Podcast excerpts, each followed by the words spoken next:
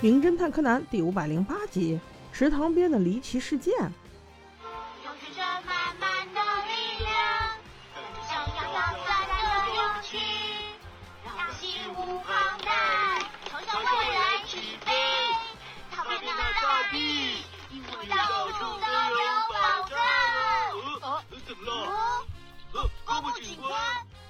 这段优美的歌声小杰实在是学不了了，这群碎娃唱个歌都能遇到高木警官。原来是旁边一家发生了入室抢劫案，丢了300万，难道说日本人喜欢家里放现金吗？你们的银行都是做什么的？总之现在失主报案，高木出警来调查此事。高木个大嘴巴说案情已经是常事了，他说犯人戴着手套和头套，看不清楚也没有指纹，只能确定是个又高又瘦的人。柯南一看，切，不是杀人事件，跟我有什么关系？走，接着唱歌接着舞。于是小孩子们边唱边跳，来到了米花公园。恰好公园池塘正在捞一只龟，那这又是怎么回事呢？原来是昨晚有人报案，说是在这里看到了食人龟，为避免伤害其他旅客，所以要求消防队让保护动物组织把食人龟处理了。柯南远远看去，有个大姐姐躲在一棵树后面，心里好像很痛苦。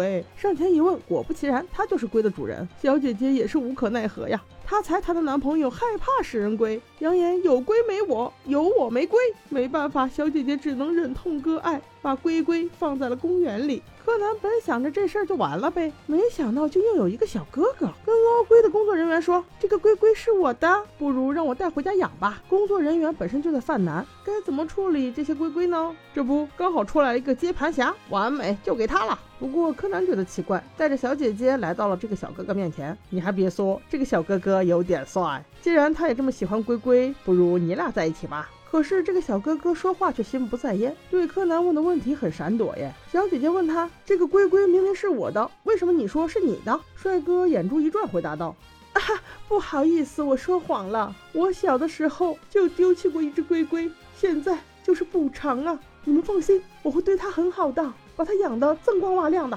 本来大家没什么怀疑，不过柯南说，看到小哥哥谈到这只龟的表情时，没有偏爱，只有憎恶耶。他始终还是觉得事情不对劲，于是决定跟踪小哥哥再观察一段时间。正好这时工作人员捕上了一只龟，问小帅哥，你准备怎么打回去啊？小哥哥还没来及回答，就出现了意外，在湖里竟然又出现了一只龟。正在人们惊讶的时候，紧接着第3只第4只都出现了。工作人员细查一番，竟然有4只龟。而小哥哥的举动此时也让人意外，他竟然表示这4只他都要了。那工作人员就问他，你怎么带回去呢？小哥表示，您先捞着，我去买个筐子来。然后柯南就跟着他走。这越想越奇怪呀，他只是想养1只龟，现在出现了4只，他竟然都要了。正在买筐的时候，他接到一个电话，谁打来的不知道，但是他竟然说，100万对不对？钱我都已经准备好了，只是出了一点状况，最晚明天一定会还给你的。听到这个声音，是不是觉得这个小哥哥还蛮可爱的？不过他欠人100万呢，这1只龟市值大概7、8千，这4只也卖不到100万呢。侦探团越跟他觉得越奇怪，不能只看这人长得帅声音好听，他一定有猫腻。众人回到公园之后，第3只龟已经被捞起来了。柯南也有了新的收获，他在草丛里发现了昨夜没有烧干净的帽子和手套。这说明什么呀？说明昨天的那个小偷来过公园啊。再联想到高木警官说那个小偷瘦高高的，那不巧了，那个小帅哥也瘦高高的。4只龟卖不到100万，但是万一他昨天偷了300万呢？不就马上可以还钱了吗？那现在的问题就是他要龟干什么？难道只有拿到龟才能拿到钱？柯南一时半会儿也想不明白，只能把这个信息告诉高木，并且建议高木警官把4只龟先不要送人收养，先带去宠物医院做个大检查。果不其然，通过体检的龟身体里发现了一把钥匙。后来高木和柯南商量之后，决定用钓鱼执法。他们让动物保护人员告诉小帅哥，龟他领养不了了，得1个星期之后再来办。那小帅哥实在没有办法，只能去公共置物柜里续费了。本来他把偷来的300万放在了一个公共置物柜里，只租了1天。那现在钥匙不见了，只能续费1个周之后再取出钱喽。然而高木和柯南就在这里守株待兔，果不其然等来了这个帅兔子。